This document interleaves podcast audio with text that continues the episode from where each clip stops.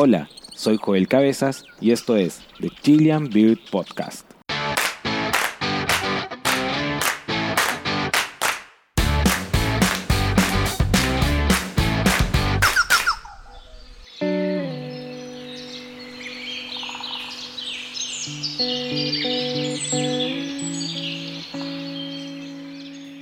En estos tiempos de oscuridad que estamos viviendo como sociedad a nivel mundial, producto de la pandemia del COVID-19, la cual nos afecta a todos de alguna u otra manera, hemos manoseado al extremo el término libertad al estar privados de ella. El obligarnos como ciudadanos por cuenta propia o ser obligados por ley a tener que encerrarnos nos ha llevado a reflexionar respecto a una temática no menor, que es nuestra tan preciada libertad. Creo que muchos de nosotros nunca habíamos vivido tanto tiempo alejados y privados de nuestras rutinas diarias, nuestras costumbres o nuestras más cotidianas actividades como el poder salir de tu casa tranquilo. Todo esto ha llevado a que surja una corriente de pensamiento respecto a la libertad, pero extrapolada a los animales en cautiverio, y para hablar de ello en este podcast me centraré en las aves.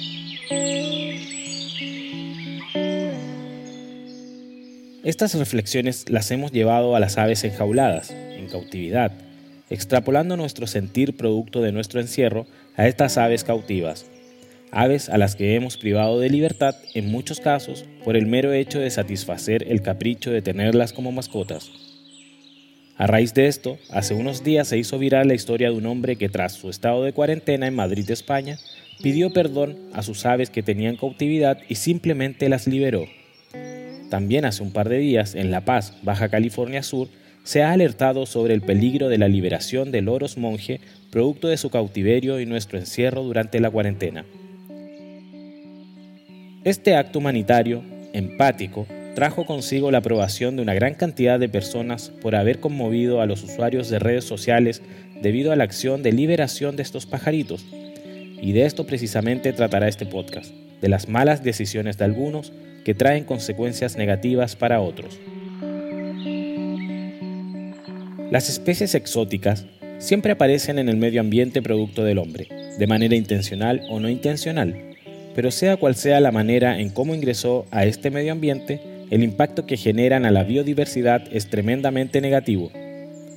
La manera no intencional de ingresar una especie exótica es mediante algún vector, como un medio de transporte, por ejemplo, barcos, containers, pero el ser humano no es un intermediario directo en lo que respecta a la liberación aún así es producto de algo humano. Mientras que la manera intencional es directamente el ser humano el que es intermediario de la liberación de las especies, como aquel señor español que se conmovió por su cuarentena.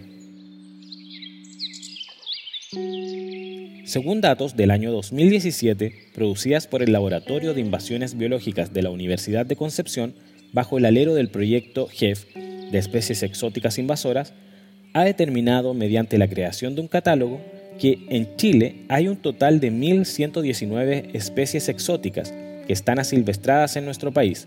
Entre estas especies tenemos vertebrados, invertebrados, plantas, algas y hongos. De estos 1.119 especies, 22 son especies nativas de Chile que presentan poblaciones asilvestradas en regiones fuera de su lugar normal de distribución en nuestro país. Es por ello que se definen diferentes categorías, como una especie exótica o no nativa, que corresponde a una especie que ha sido introducida de manera no intencional en un territorio al cual obviamente ella no pertenece. También tenemos a las especies naturalizadas, que son especies nativas del país, pero que han logrado colonizar y poblar regiones las cuales no pertenece a su distribución normal.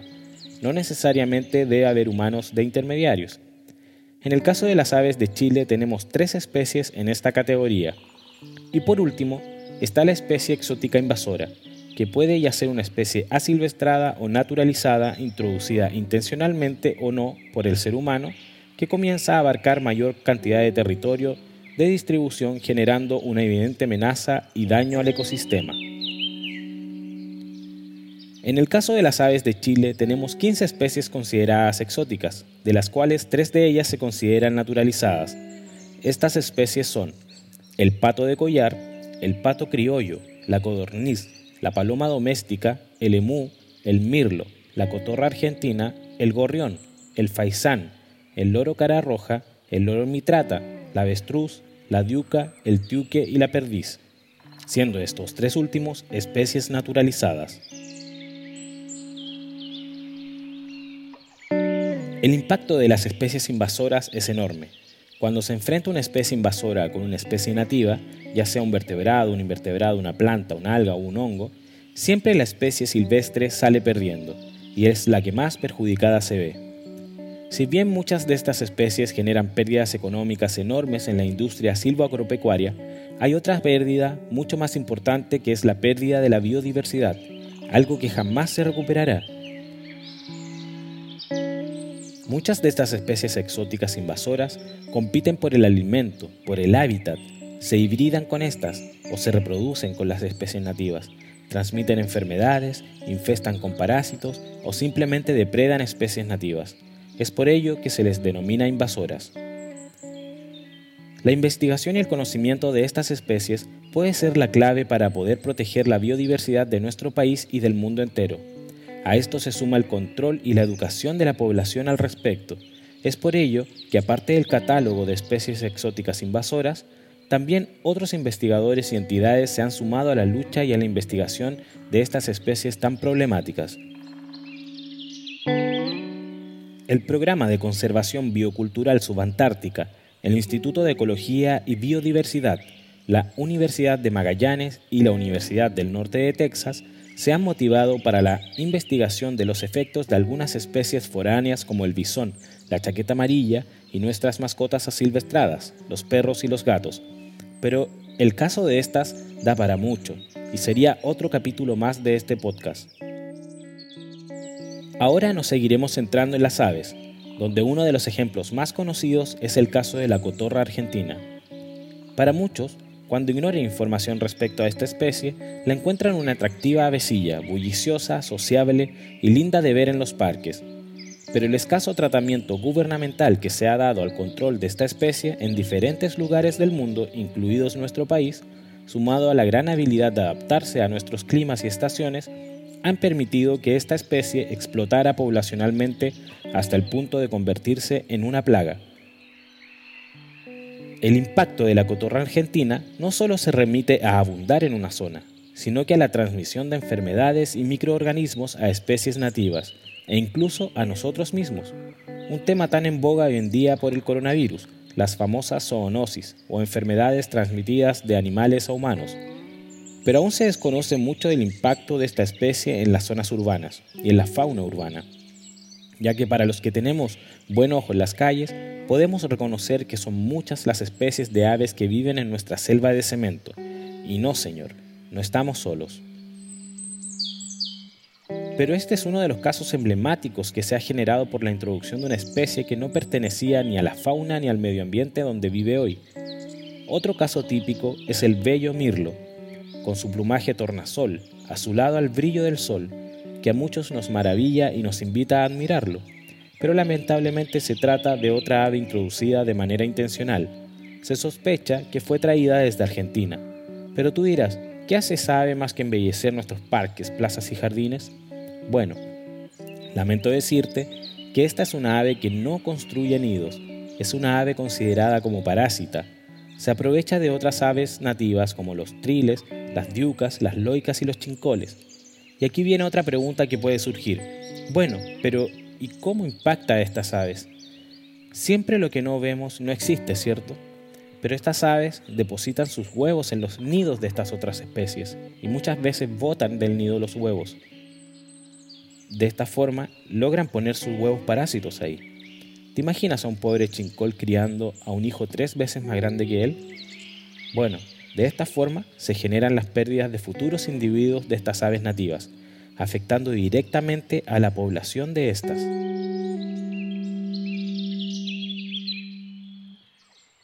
También, muchos amantes de las aves, cuando hemos salido a hacer observaciones de aves o a fotografiarlas en sus zonas naturales, nos hemos encontrado con patos un poco raros, entre medio de jergones chicos, jergones grandes, patos reales y patos colorados. Sí, son los famosos patos de collar y los patos criollos o patos domésticos, que una vez que se escapan o son liberados, muchos de ellos logran integrarse a bandadas de patos silvestres y se terminan asilvestrando. Podría dar más ejemplos de cada una de las especies exóticas en nuestro país, pero este podcast va más allá de describir a cada una de ellas.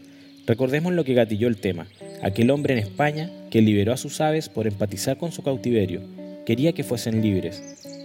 Sí, efectivamente, nadie discute que son vidas y merecen ser libres, pero aquí debemos bajar un cambio y reflexionar al respecto.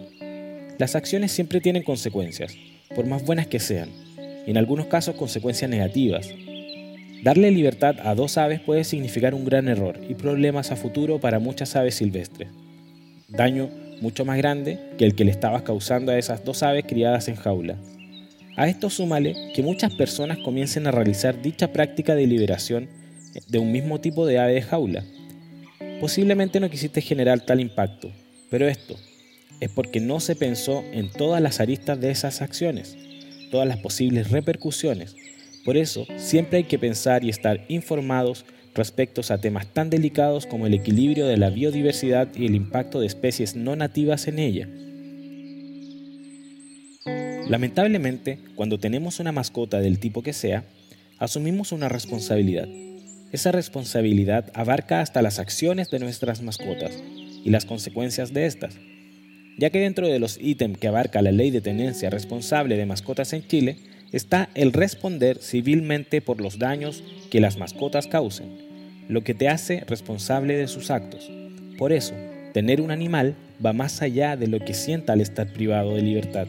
Es una responsabilidad que asumimos y liberarlos no es la mejor forma de solucionar el problema. Liberarlos, que es la palabra que usamos, es un eufemismo ya que para otras mascotas usamos el término botar o abandonarlas, pero el resultado es el mismo, dejar pululando libremente a un animal no silvestre, lo cual es estar cayendo en una grave irresponsabilidad.